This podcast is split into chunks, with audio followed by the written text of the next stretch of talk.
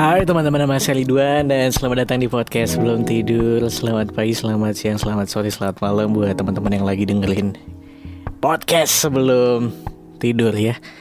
Dan Hai. di episode kali ini em, Saya tidak sendiri lagi karena capek juga sendirian. Ada Tia Tia Sukma. Hai Tia. Halo, halo Ridwan dan teman-teman semua. Iya Oke. Tia Hmm, Akhirnya ya bisa ketemu ya bener banget udah direncanain sebelum Lebaran ya. Ah, soalnya ini kependekan nggak? Nah gini, iya. Nah, jadi teman-teman, nah, mungkin kamu juga ada yang belum tahu Tia siapa. Jadi rata-rata pendengarku tuh dari Jakarta ya. Mm-mm. Nah, jadi kan mungkin banyak yang belum tahu. Aku kenalin dulu ya. Tia ini sebenarnya adalah temennya Ocha. Ocha yang biasa kamu dengar di episode sebelumnya Ocha tuh sering masuk. Mm. Ocha sering masuk. Kamu dengar kok enggak kan? Tahu, tapi tahu, tapi tahu. Ocha biasa nggak sih temennya. Terus Tia ini punya satu platform bisa dibilang platform gak sih? Bisa, bisa dibilang password digital gitu kan. Itu platform ya hitungannya. OTW. Aku Platform aku tuh bingung. Maksudnya itu kan semacam generasi 90-an ya? Bukan sih, sebenarnya itu lebih ke arah mm, memanfaatkan media sosial yang ada gitu aja sih. Maksudnya kan eh, kalau misalnya dulu gitu kan kita ribet nih ngobrol eh, harus dari orang ke orang gitu. Jadi karena Yes. sekarang kita udah punya Instagram, ya udah kita manfaatin aja media yang ada dengan sebaik-baiknya gitu. Terus sharing tentang apa nih keresahan yang sedang dialami gitu aja sih. Dan keresahan yang jadi fokus utama platform itu yang mana namanya adalah gulung rundung, Yes, benar nggak? benar. Adalah bullying. Ya benar sekali. Sebentar, sebentar. Aku tuh sebenarnya masih tidak begitu paham sama persosial mediaan. Generasi 90-an tuh bisa disebut apa sih? sebenarnya Itu platform sama- juga ya? Iya, Sama kan? Tapi kan- online iya ya. gitu. Mm. Akun sosial media yang mungkin punya main fokus kan. Yes, benar. Nah, kalau generasi 90-an ngomong anak-anak 90-an, gulung rundung ngomongin Tentang bullying. bullying. Mm-mm.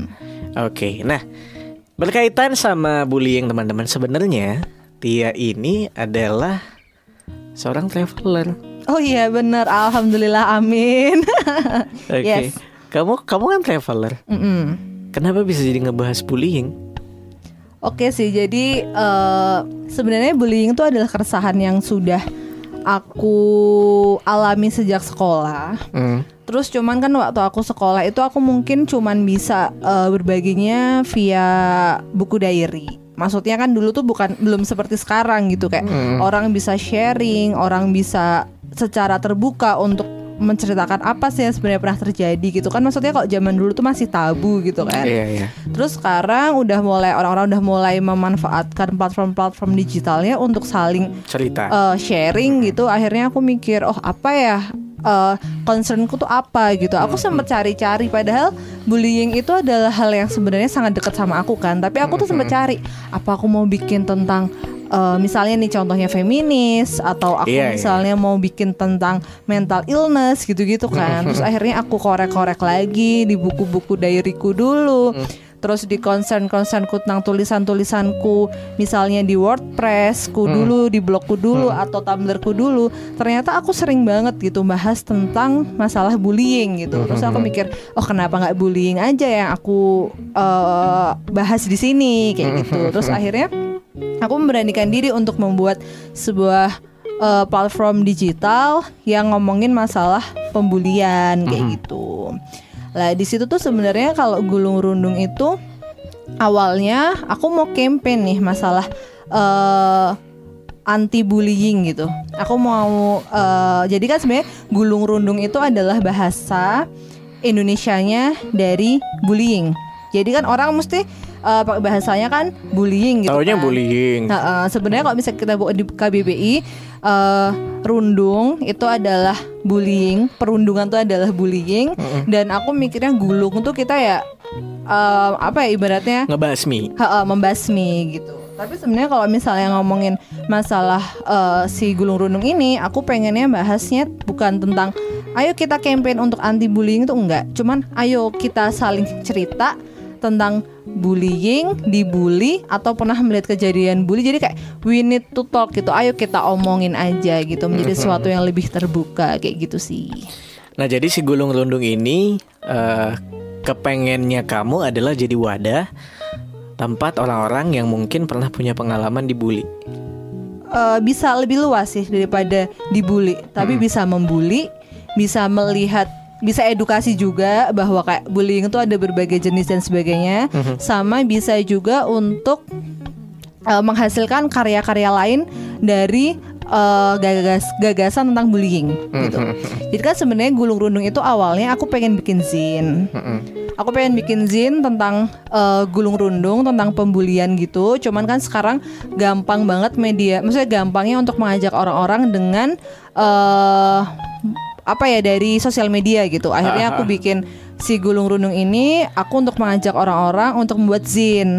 Jadi kontribusi kayak Yes. gitu. Ini lagi proses sih, lagi nungguin juga. Maksudnya eh, beberapa kontributor yang datang. Terus kalau misalnya udah, jadilah zin.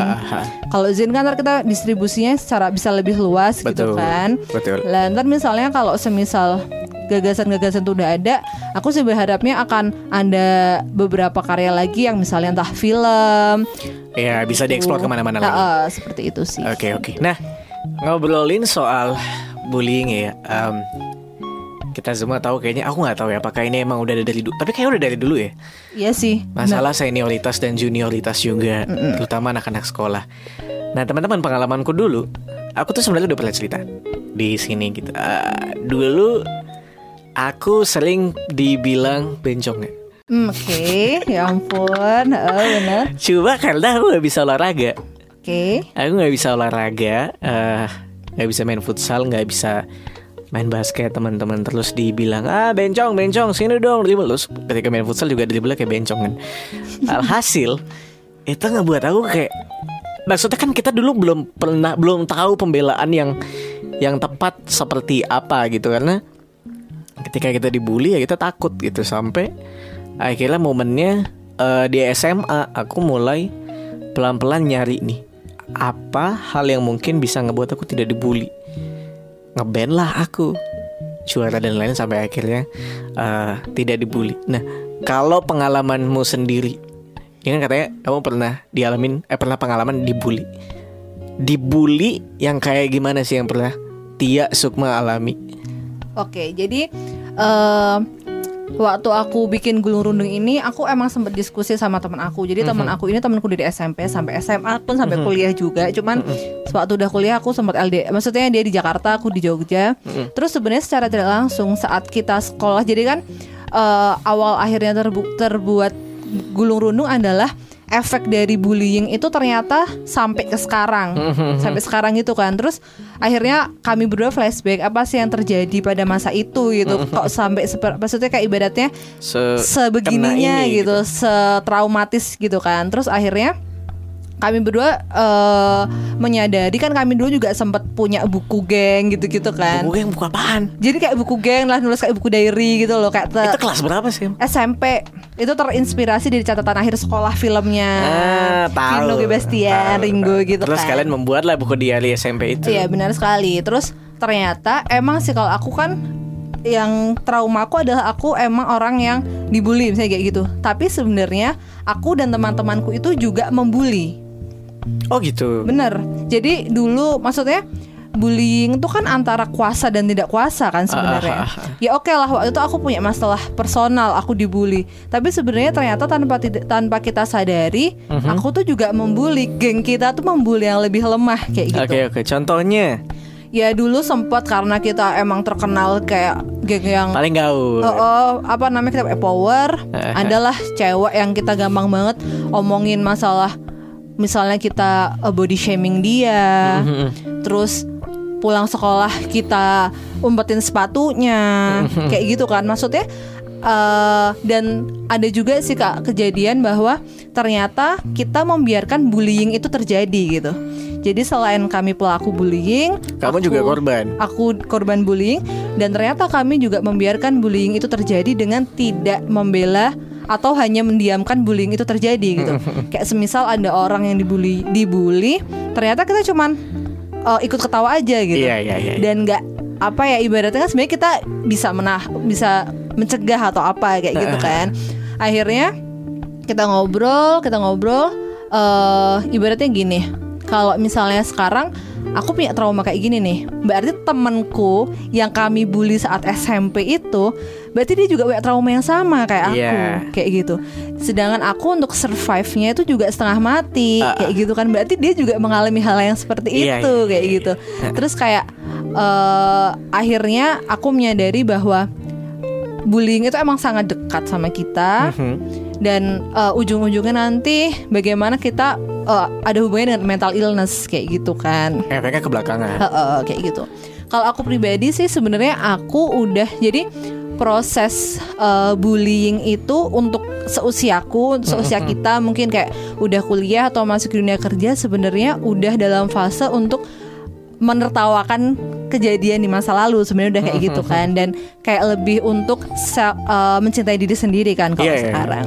Cuman ternyata hal-hal yang bener-bener trauma sampai sekarang yang belum bisa aku lupakan adalah waktu SMP itu kejadiannya aku sering banget nih eh, dicap cewek gatel terus lonte lah Sumpah. Eh, demi Tuhan terus Eh, kayak tapi tapi bukannya kamu sebagai orang yang paling eh, bullying, tapi masa dibilang kayak gitu juga? jadi kan kalau sekolah tuh kita mengalami fase-fase entah tiba-tiba teman kita jadi musuh kita misalnya Ah. secara apa ya kayak complicated gitu loh Ah. gitu kan terus habis itu kadang kan juga bullying itu berasal di kakak kelas kita kayak gitu kan jadi waktu sekolah itu aku mengalami sebuah apa namanya bullying yang membuat aku merasa aku hina banget Iya. Karena- karena eh bullying itu ternyata kan bullying itu kan ada ada verbal, ada fisik gitu kan, ada cyberbullying.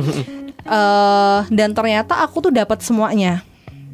Jadi yang pertama fisik aku sering banget. dibilang apa emang? Kalau fisik di Dorong. dorong kalau jalan gitu didorong Ah, kakak kelas gitu. Yang jadi kalau misalnya lewat di depan eh, kelas jadi nggak berani misalnya kayak Kamu kamu gitu. ketika didorong terus gimana? Diam aja. Ya udah diem aja gimana sih? Aku aku takut gitu juga kan. Takut. Terus yang kedua dimaki-maki depan kelas gitu. Terus kalau yang verbal ya jalan baru jalan terus diomongin eh lonte misalnya kayak gitu. Padahal SMP tuh definisi lonte tuh kayak apa sih gitu.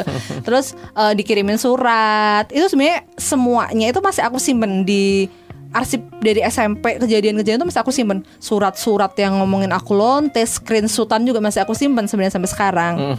Kayak gitu terus Oh, sampai dikirimin surat. ah, sampai dikirimin surat. Emang emang maksudnya momen pada saat itu kamu tuh ngapain sampai sampai dibikin kayak gitu? Eh, kalau misalnya sekarang tuh aku maksudnya kalau misalnya cerita dari aku mungkin lebih ke pembenaran kayak apa ya aku juga bingung gitu. Maksudnya biasanya juga kayak ada kakak kelas yang naksir terus aku ada kelas Sirik, gitu, sirik, heeh, kayak kakak gitu kan. sirik. terus habis itu kalau sama temen juga kayak nggak tahu kenapa gitu kayak pokoknya aku tuh selalu selalu dengan label seperti itu kayak Eh, eh, public aku- enemy lah. Bener, public enemy, gosip harian kayak gitu. Yeah, Terus yeah, uh, ada juga panggilan masih inget banget dan masih ada di buku diary- diaryku namanya tuh Lorena. Jadi aku dipanggilnya tuh Lonte Kere Merana.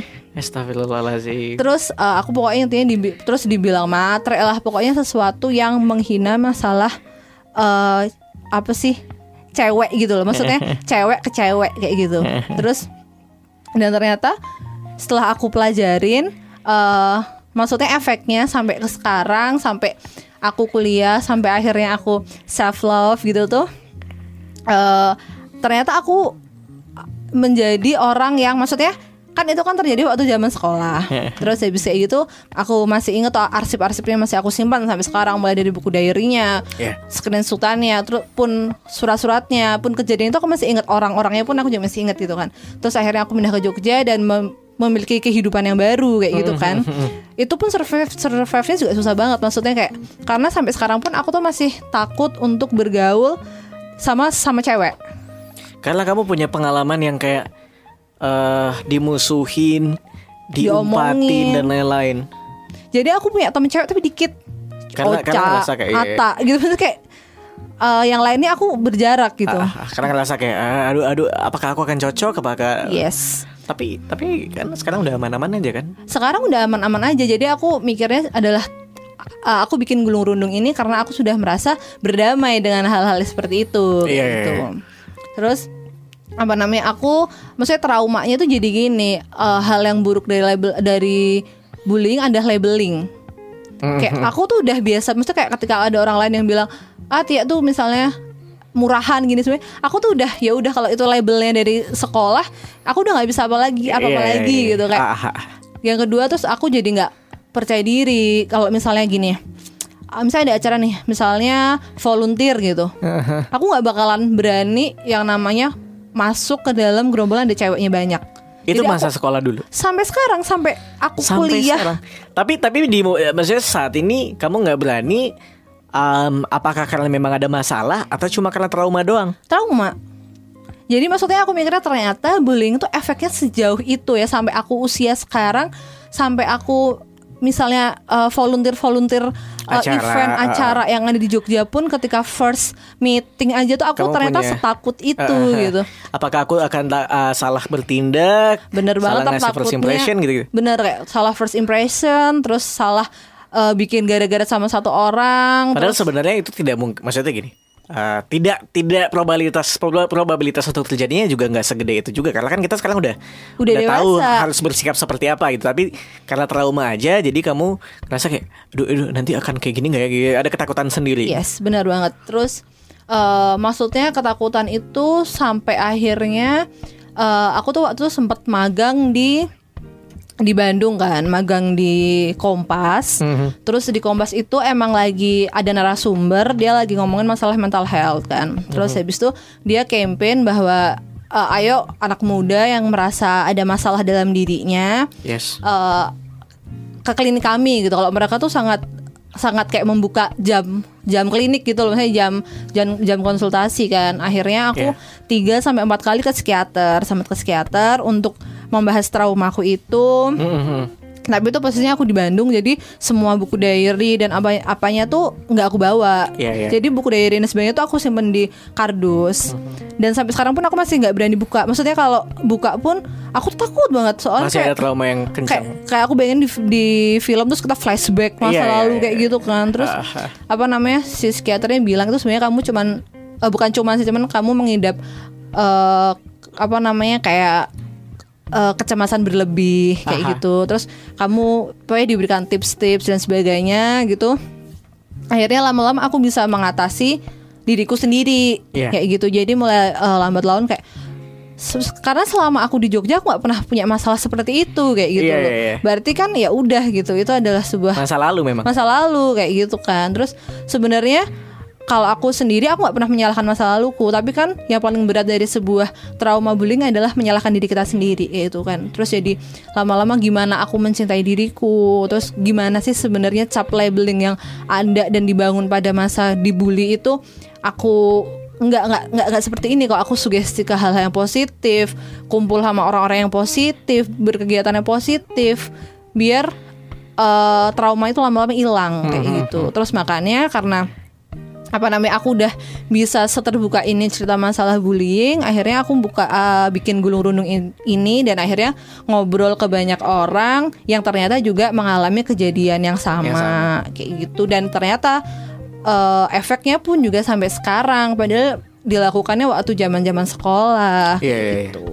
Nah, tapi uh, sebenarnya ya teman-teman aku nggak tahu ya fenomena ini tuh motivasinya apa. Karena aku nggak tahu apakah pada pada masa SMA dulu kayak sorry bentar.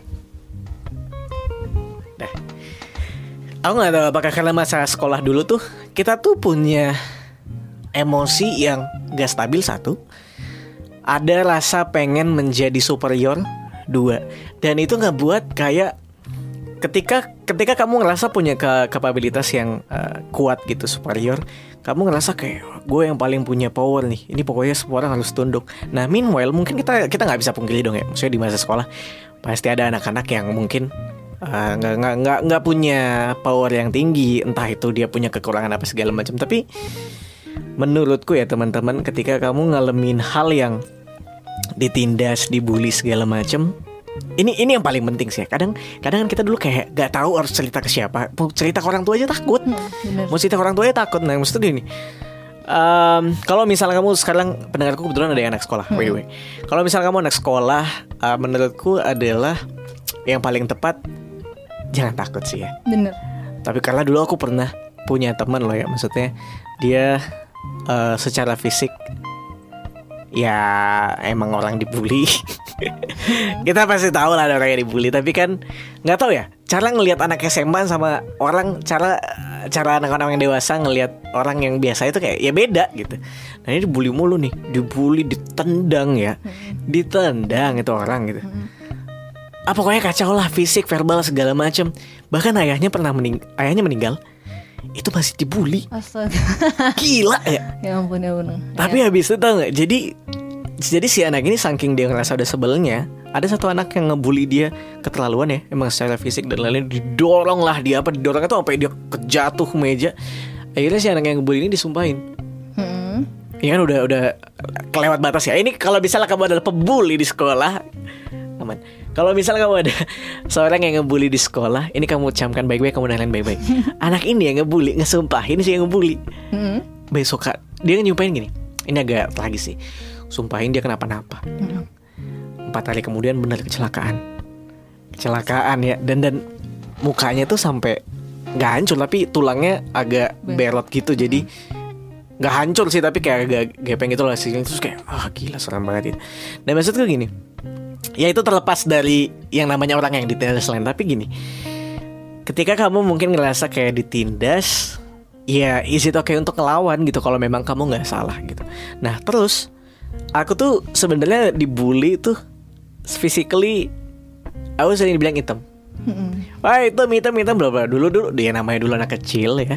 Ya malu lah gitu. Kadang aku kenapa sih muka aku nggak kayak kenapa sih nggak dilahirin kayak Justin Bieber yang ganteng gitu? Dulu namanya kecil apa sih ya? Gitu kayak anjing kenapa sih nggak nggak bisa jadi eh, cowok-cowok lah sekolah segala macam? Dan dan cuma bisa jadi anak-anak yang di dikata-katain gitu. Sampai akhirnya kalau aku lama-lama mulai ngerasa kayak Oh enggak enggak enggak Is it okay kok untuk menjadi dirimu sendiri? Gitu. Dan sampai akhirnya Kalau aku treatmentnya Bisa berdamai sama diri sendiri.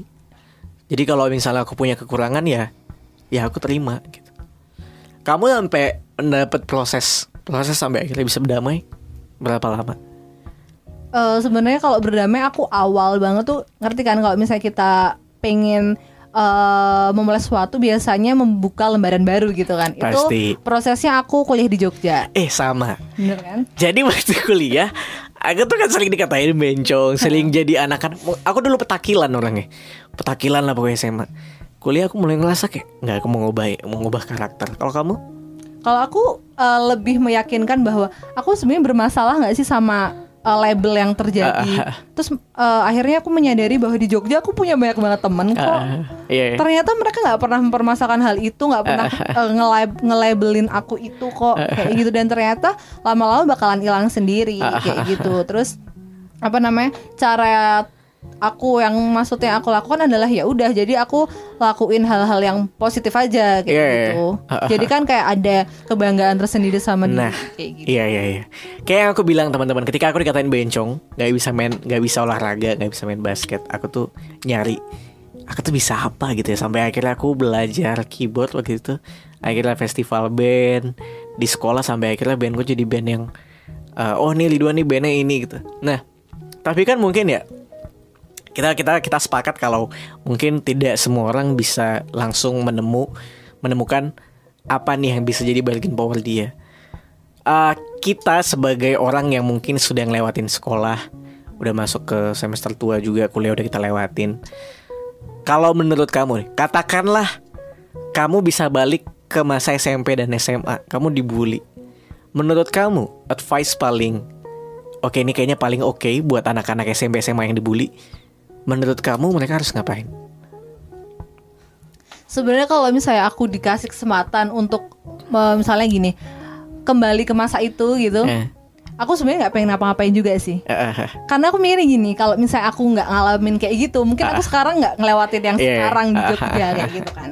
Cuman kalau misalnya lihat teman-teman sekarang atau adik-adik sekarang yang mengalami masa SMP dan SMA eh, sebenarnya kayak aku sebenarnya juga pengen sih kayak ayo kita mengedukasi teman-teman kita di SMP SMA untuk eh, bahwa bullying itu memiliki eh, efek traumatis yang luar biasa kayak gitu. Dan kesadaran bullying Yes. oleh guru-guru itu kan juga belum kan orang tua gitu. Kayak itu emang belum ada sih. Cuman eh, aku harapnya sih ya emang karena bullying itu adalah masalah power eh, ada karena masalah power ya dengan melawan kayak gitu orang kan melawan bisa macam-macam ya Iya, iya. bisa melawan langsung dengan omongan Ah, ah, gitu atau mungkin- Diluruskan lah istilahnya. Iya benar atau mungkin dia diem aja itu udah bukti dari perlawanan Ah, dia ah, atau dengan misalnya tiba-tiba dia berprestasi kayak gitu Yes. silahkan lawan tapi dengan cara yang membuat kamu nyaman kayak gitu Ah, ah, aja ah, sih ah.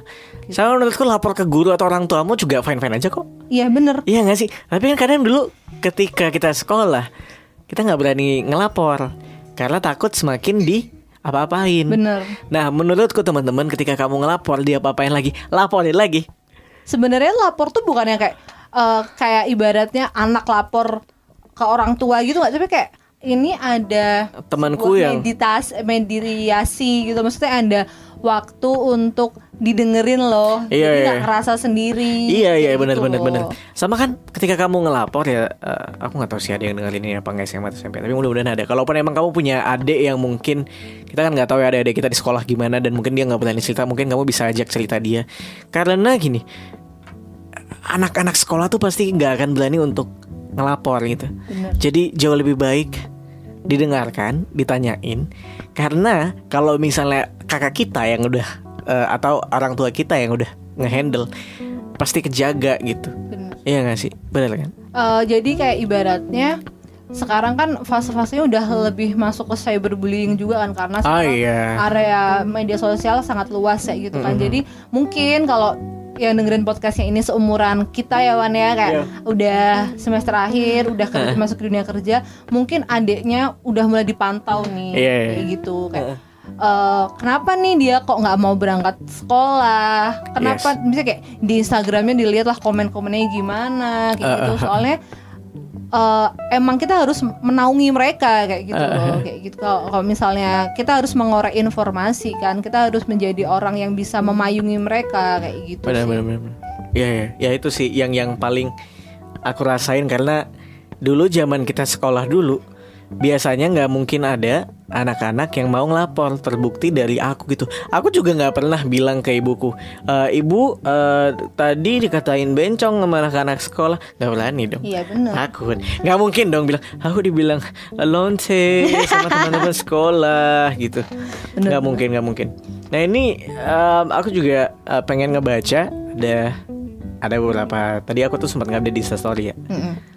Aku nanyain eh kamu pernah punya pengalaman bullying gak sih di semasa sekolah dulu? Dan ini ini ada Andi Tiara Garta Andi Tiara pokoknya. Andi Andi Tiara ah susah banget. Andi Tiara Gartapati namanya. Kerja aku yang bilang? Cerita dong aku bilang. Kejadiannya pas aku kelas 1 SMA sih kak kata dia. Aku bermasalah sama teman satu angkatan juga cuma beda kelas. Aku IPA dia IPS aku bermasalahnya sama mereka aku IPA dia IPS aku bermasalahnya sama mereka anak IPA tapi yang nyudutin aku itu teman sekelas aku sendiri Oh, jadi kayak dia tuh bermasalah sama kelas sebelang tapi dia di disudutin sama teman dia sendiri juga. Jadi mungkin dia kayak nggak punya power ya. Cuma waktu itu mungkin di fase yang benar-benar sendirian. Fase yang benar-benar nggak ada orang yang pengen dengerin penjelasan aku. Sering dong kayak gini kayak udah nggak nggak punya support system. Dan fase yang benar-benar aku ngerasa di sini aku sendiri. Hampir setahun aku digituin sama teman sekelas, kata dia. Wow, teman sekelas. Oh, teman kelas. Sampai akhirnya naik kelas 11 aku udah bisa sama mereka dan sekarang udah baikan. Karena dulu emang cuma salah paham. Tapi bener-bener dulu aku kayak depresi banget. Cuma karena hal kecil aku sampai disudutin. Ini bukan masalah fisik kak, tapi mental aku cukup terguncang. Wow. Nah, mungkin juga ada yang ngalamin kayak tapi ya bener sih biasa orang-orang yang dibully tuh individu gitu sendiri dan gak punya temen ya karena emang balik lagi ke kuat ke power kan iya iya makanya kenapa banyak yang akhirnya eh, depresi dan sebagainya itu kan karena dia merasa sendiri karena dia Iya, tidak iya. punya orang Teman. yang membela gitu. Mhm. Sebenarnya kalau aku pribadi aku nggak pernah punya aku nggak ada fase yang kayak gitu sih. Maksudnya Iya, iya. aku tetap memiliki teman, aku tetap punya teman baik juga waktu semasa sekolah kayak gitu. Cuman eh, ada fase di mana aku merasa aku tuh nggak pantas buat temenan sama mereka mereka gitu karena Iya, iya. takutnya ntar mereka keseret lah, ke bawah inilah, jadi kayak gitu. Iya, Nah, iya. lama-lama mungkin beberapa orang akhirnya jadi kayak menjauh gitu kan. Iya, iya. Benar, benar, Gitu. benar. benar. Nah, kalau misalnya memang Andi Tia tadi, kalau misalnya kamu memang ngerasa, tapi kan dia sudah melewati sih. Tapi kalau misalnya ada yang merasakan momen kamu dibully dan kamu sendirian, nggak punya siapa-siapa, menurutku ya orang paling aman buat kamu ceritain adalah gurumu atau orang tuamu, karena em, aku nggak tahu ya sebenarnya dulu SMA tuh ah, temanku yang dibully sendirian ini sebenarnya temanku tolong gitu. Kayak misalnya mereka di dia diumpetin apanya gitu. Atau mereka di- dia dia sering banget didorong dorong tau gak sih anak-anak SMA suka dorong dorong gitu. Woi gitu. Kadang tuh aku pengen kayak ya udah udah, udah kesian kesian. Tapi tapi aku tuh gak berani yang eh jangan jangan gitu. Karena takut dibonyokin juga gitu. Karena takut dibonyokin juga gitu. Nah kalau kamu mungkin ngerasa juga punya temen yang sendirian Coba kamu ajak teman-temanmu yang lain. Kamu racunin lah dia untuk menolong si orang yang dibully ini. Ini kalau misalnya kamu punya rasa kayak Ih kesian temanku yang ini dibully mulu gitu. Datenginlah dia Setidaknya temenin dia. Ya walaupun kamu mungkin ngerasa tidak sefrekuensi. Eh nggak apa-apa Setidaknya nih orang selamatin dulu. Terus kalau misalnya kamu ngerasa kayak sendirian nggak punya siapa-siapa Ya cara paling baik adalah ngampur orang tua ya. Benar. nggak ada masalahnya. Tapi kayaknya menurutku juga ya eh, selain penyuluhan narkoba penyuluhan eh, HIV AIDS. HIV AIDS kayaknya penyuluhan bullying itu perlu Penting tuh ya. banget karena dari dulu sampai sekarang ada nggak sih Kalau di sekolah pun juga belum ada. sampai sekarang belum ada Belum sih. Kalau sekolah aku loh. Oh, Dan aku nggak tahu gitu loh seberapa peduli mereka tentang ini kayak gitu. ah, ah. tapi menurutku perlu sih Perlu banget sih menurut aku. Karena gini, menurut aku orang oke lah kita sekarang ngomongin yang dibully gitu. Ah. Tapi kita juga nggak tahu loh gimana perasaan orang yang membuli. Tahu kan mungkin sampai sekarang dia juga punya perasaan bersalah. Ah, ah. Terus mungkin dia sekarang juga takut untuk bersosial juga karena takutnya. Maksudnya kita juga nggak tahu gitu loh gimana rasanya uh, orang-orang yang maksudnya efek traumatis orang-orang yang membuli gitu loh karena kayak ibaratnya gini deh.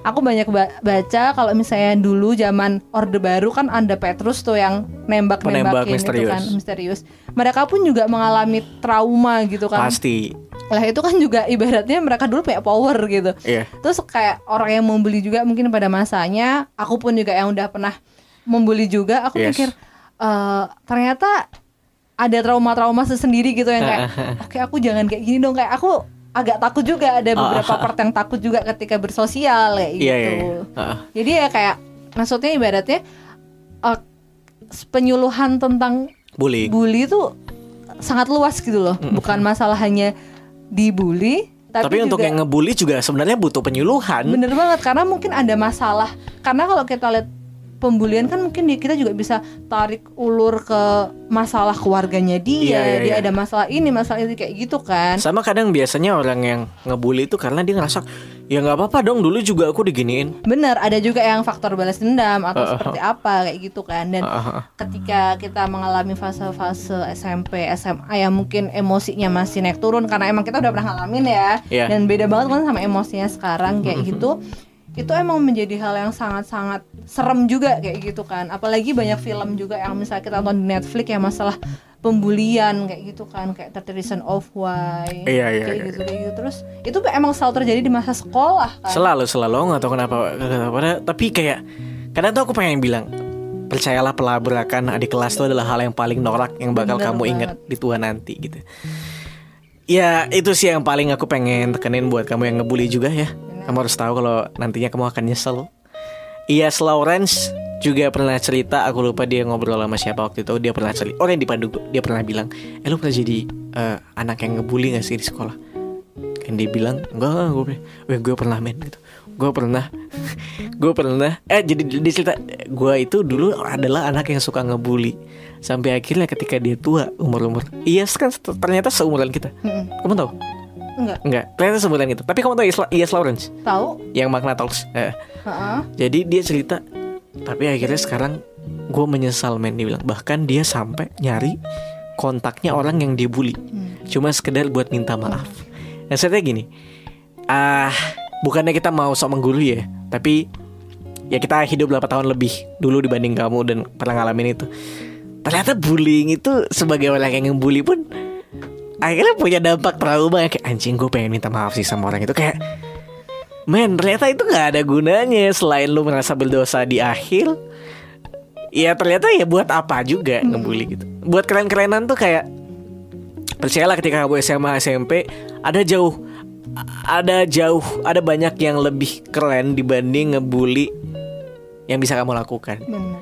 Menurutku itu sih Eh, terus kemarin sebenarnya eh, bel- belakangan ini kan emang kemarin sempet sih ada aku kan waktu zaman sekolah karena juga ngalamin cyberbullying terutama di Twitter aku tuh sampai nggak berani buka tweet nggak punya nggak berani buka Twitter. Aku tuh off semua sosial media terutama Twitter Facebook aku udah nggak ada. Mm-mm. terus eh, ada nih sebuah tweet gitu misalnya kayak memba- eh, yang menjurus kepadaku lagi dan itu adalah orang dari masa laluku kayak gitu. Ah, jujur sih sebenarnya ketika sudah setengah maksudnya udah setengah mati untuk membangun kecintaan diri terhadap misalnya kayak udah udah setengah mati untuk mencintai diri sendiri upaya untuk eh, melupakan hal-hal label Iya, di masa berdamai lalu lah. berdamai dengan masa lalu dan diriku sendiri dan sudah mencoba untuk tidak mengganggu siapa pun di masa lalu kalau aku kan pribadinya lebih ke sekarang kita bikin hidup sendiri-sendiri aja. Masa lalu masa lalu silahkan berkarya di sana, aku berkarya di sini tanpa kita sama-sama mengganggu gitu kan. Eh. Terus tiba-tiba ternyata ada laporan gitu ternyata ada lagi orang yang menjurus dan ah, Nyerang lagi tentang pencapaian, tentang body shaming kayak gitu juga. Seki- seketika walaupun aku udah mencoba sekeras itu tiba-tiba runtuh juga sih. Eh Oke sih, aku emang waktu itu aku tahu ketawain aja sama temen-temenku kayak gitu. Tapi ketika aku sendiri, aku kayak aku Kenal salah lagi apa ya? lagi sih Iya, iya, kayak iya. gitu. Jadi emang gimana ya? Itu emang butuh kerja keras. Jadi setiap orang yang emang merasa pernah membuli dan dibully, kita harus hidup kita terus belajar untuk bagaimana mencintai diri sendiri kayak gitu. Maksudnya pada akhirnya ketika aku udah mulai panik dan khawatir dan nangis dan hal-hal seperti itu, karena kan kalau aku tuh ibaratnya kayak otaknya berpikir kayak film tuh loh kayak masa lalu datang semua terus Iya, kayak gitu kan. lagi ya? Heeh, habis itu ya aku belajar meditasi, yoga, terus zumba, kayak gitu kayak gitu tuh kayak upaya untuk berdamai. Jadi ketika masalah itu terjadi, aku tuh udah sama sekali nggak marah sama si orang ini. Tapi kayak ayo Tia, udah udah lupain lupain. Eh, karena itu tuh bener-bener ternyata mendistrak satu hariku saat aku bekerja. Ah, Aku kepikiran. nggak bisa kerja. Terus kayak aku merasa aduh ya ampun kok gini lagi gitu-gitu kan. Terus Sorry eh, aku sudah tidak maksudnya kayak kalau misalnya zaman SMP kan nyalahin atau SMA kan nyalahin kok kamu gini sih gini gini kalau nggak kalau aku sekarang lebih ke kayak introspeksi aku ngapain sih aku salah apa sih Iya. kayak jadi kritik gitu loh terus habis kayak gitu eh, ternyata walaupun gimana pun kita sudah mencoba dan ternyata hidup itu emang belajar kan emang Eh. jadi kayak ya udah apa pun yang pernah kita alami walaupun kita ternyata dapat lagi tentang bulian tentang eh, masa lalu membuli akhirnya kita juga harus belajar untuk eh, maksudnya mencintai diri sendiri itu emang sebuah proses sih Iya. iya. kayak gitu jadi kayak aku masih sering-sering baca sering-sering ngobrol kayak gitu biar nggak merasa sendiri lagi kayak gitu kayak gitu sih Iya, sama-sama kayaknya sebenarnya ya eh, perkara bullying. eh, walaupun uh, ramainya di sekolah tapi nggak menutup kemungkinan ketika kamu tua juga akan dibully gitu ya. Buktinya banyak banget artis-artis yang ngapain dikit salah terus dikata-katain satu Indonesia. Bener. Jadi sebenarnya kalau eh, akhirnya waktu kita udah seusia ini yaitu ya caranya adalah melawannya ya dengan mencintai diri sendiri kayak gitu Iya. dan kayak ya udahlah aku cuma punya telinga dua Mhm. Eh, aku tutup telinga aja lah mau Oh, diomongin apa aja yang penting mata aku masih eh, melek masih bisa Iya, lihat iya. ke depan ya udah aku lanjut aja terus apa yang aku lakuin. Karena ketika misalnya yang dibahas tentang pencapaian tentang fisik itu kan bakalan ya ampun aku udah misalnya bikin ini misalnya gitu kayak emang Iya. salah ya gini-gini kayak gitu kan. Jadi kayak kepercayaan dirinya turun, Turun. kayak gitu kan. Iya. terus ya udahlah lanjut aja terus ke depan kayak benar gitu. benar benar benar.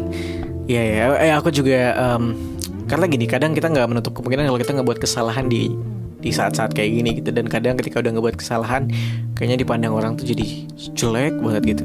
Akhirnya diomongin segala macam Eh, aku juga pernah sih teman-teman ngebuat kesalahan yang memang aku eh, ngelakuin kesalahan gitu. Cuma langkah yang aku ambil adalah pertama ngurung diri dulu berapa hari sampai akhirnya aku ya udah aku menerima kesalahanku gitu. Dan aku minta maaf tapi tetap dibullying tapi ya ya udah mau gimana lagi gitu. Nah menurutku em, hal yang paling paling paling aman adalah ya spread love not hate sih. Jadi sebelum kamu eh, apa namanya menjaga lain-lain emang emang paling penting adalah ya tetap ngejaga-jaga diri sendiri. Maksudnya kita ngeliat juga apa yang akan kita lakukan tindakan ini kira-kira dilihat orang gimana.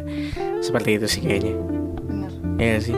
Ya kalau misalnya apa ya eh, ibaratnya sih kalau misalnya sekarang sorry sorry. Yaudah. sebentar ya. Oke.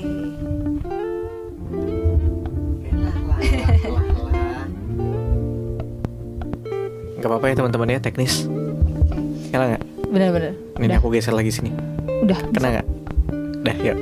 Ya apa ya kalau misalnya kita sekarang sih eh, kita udah dalam fase yang kita udah bisa mulai memilih mana sih temen Mhm. mana sih sahabat mana sih lingkungan yang harus kita datengin mana sih lingkungan yang tidak kita eh, bukan tidak kita jauh misalkan nggak kita jauhin sih cuman kita minimalisir Iya, dalam itu. Jadi, jadi kita udah dalam fase untuk memilih dan semakin ke sini kan kita juga sadar kok teman kita semakin sedikit.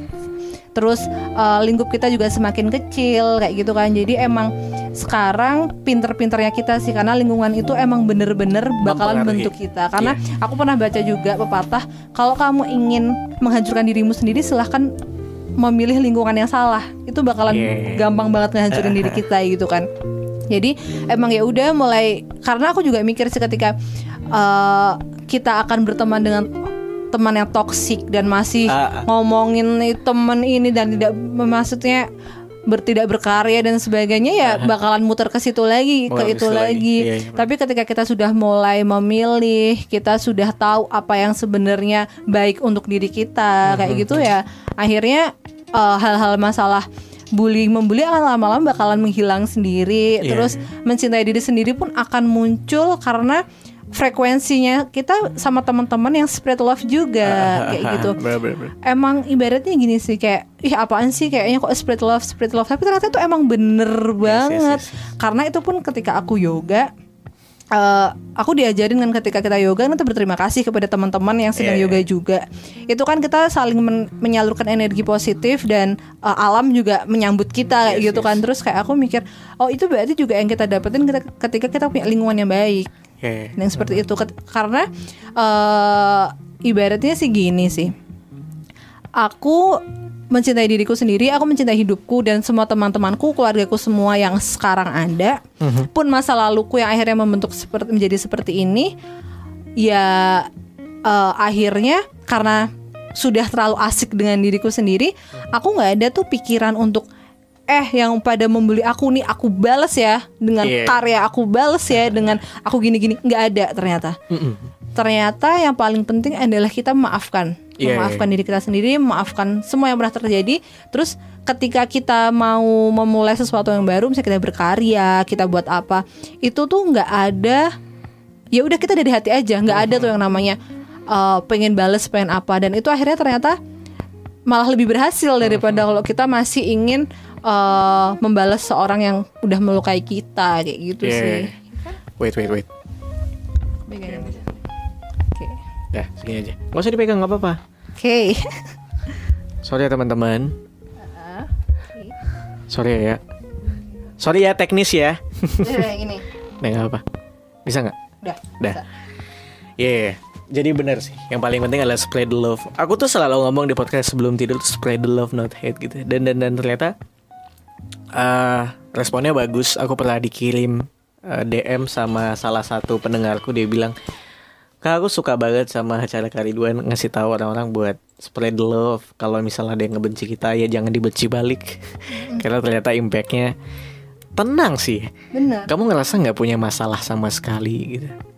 soalnya kalau misalnya gini sih sebenarnya kalau sekarang aku udah dalam fase ketika aku benci sama orang yang capek itu diri aku sendiri Iya. jadi ngapain gitu aku mikir gini aku tuh udah nggak ada fase di mana aku ngelihat temanku yang tiba-tiba pakai tas Hermes gitu udah nggak kepikiran tentang tasnya tapi aku lebih ke berpikiran Ih, hebatnya si orang ini bisa Iya. beli tas Hermes ketika pola pikirnya diganti ternyata kita jadi lebih menyenangkan Iya, iya, iya. maksudnya gitu. Ketika ada orang yang nggak suka sama kamu, ya udahlah nggak apa-apa. Nanti kapan, ya, ah, kayak ya udahlah nggak apa-apa. Nanti kapan aku tergul balik aja. Itu tuh jauh lebih menyenangkan gitu loh. Ketika kamu dikatain, dia omongin yang jelek-jelek. Kalau misalnya kamu bisa nanggepin mereka dengan yang kalau misalnya ketemu mereka sekedar kamu tegur sapa itu tuh udah lumayan bener ngefek gitu loh karena aku terakhir pun juga bilang eh, ya eh, aku tahu pasti akan ada orang yang nggak suka sama kita tep.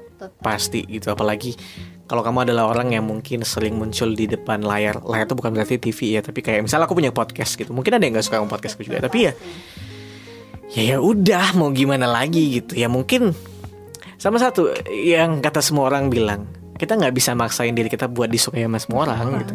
Jokowi juga nggak bisa. Bener. Kan? bener. Jokowi juga nggak bisa gitu. Jadi ya ya udahlah terima aja gitu Eh, ibaratnya sih sebenarnya gak kedengeran. Oke. Nah dah. Ketika kita udah saling memaafkan terutama diri kita sendiri dan orang lain sih sebenarnya kita akan fokus ke tujuan kita sih. Yes. Jadi ketika aku ketika aku ngobrol sama psikiater kemarin psikiaternya juga bilang gini kamu jangan trauma karena ketika kamu berubah karena kamu sudah merasa pikiranmu sudah eh, lebih berkembang dibandingkan dulu kamu juga mikir dong teman-teman kamu yang bermasalah dengan dengan kamu tuh juga mengalami hal yang sama gitu. jadi mungkin mereka juga menjadi pribadi yang lebih baik kok sekarang Jadi kayak Eh. gitu kan. Jadi kamu jangan melihat mereka adalah orang di masa lalu melihatlah dia di masa sekarang yes gitu. betul betul betul. Cuman ketika orang itu masih gitu-gitu aja masih bikin bikin masalah lagi masih mencom mencemooh lagi masih ngomongin lagi dalam Twitter misalnya kayak gitu berarti ya emang orang itu sedang ibaratnya prosesnya masih jauh di belakang kita kayak gitu. Walaupun kita nggak bisa nyalahin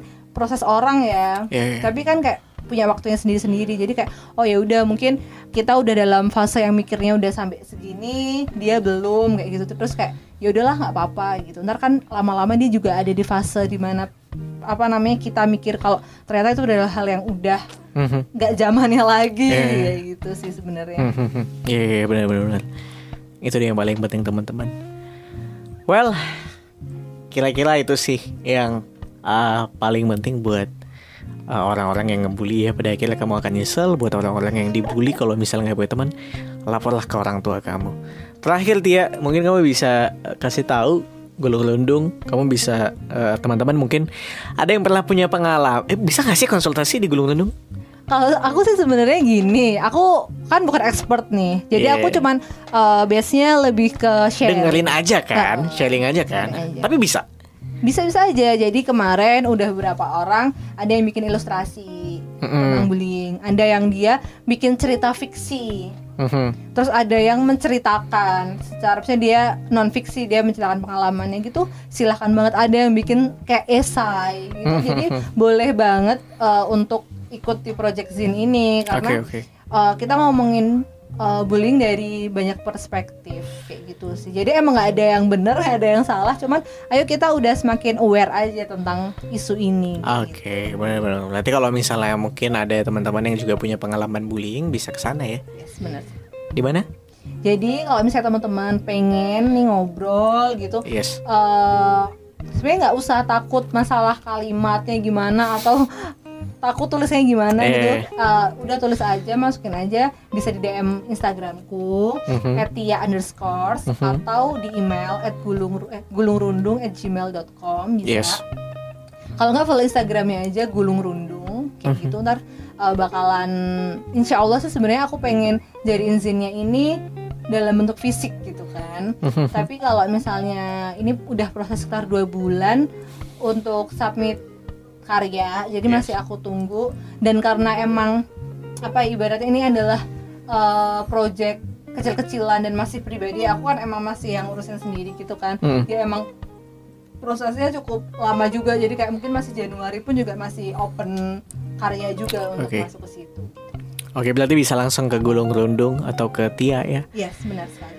Oke, kalau gitu Tia, terima kasih banyak. Ya, Akhirnya bisa ngobrol di sini ya senang banget sih. Dengan Tia yang sudah tidak bertenaga, teman-teman. Ya, tuh. Jam 11 malam Tia habis eh, apa namanya beraktivitas juga di luar sana. Kalau gitu terima kasih Tia mungkin di lain kesempatan kita bisa ketemu lagi. Oke, terima kasih ya. Gila. Semoga eh, kita lebih sadar untuk membahas masalah pembulian ini karena Yes. emang deket banget sama kita.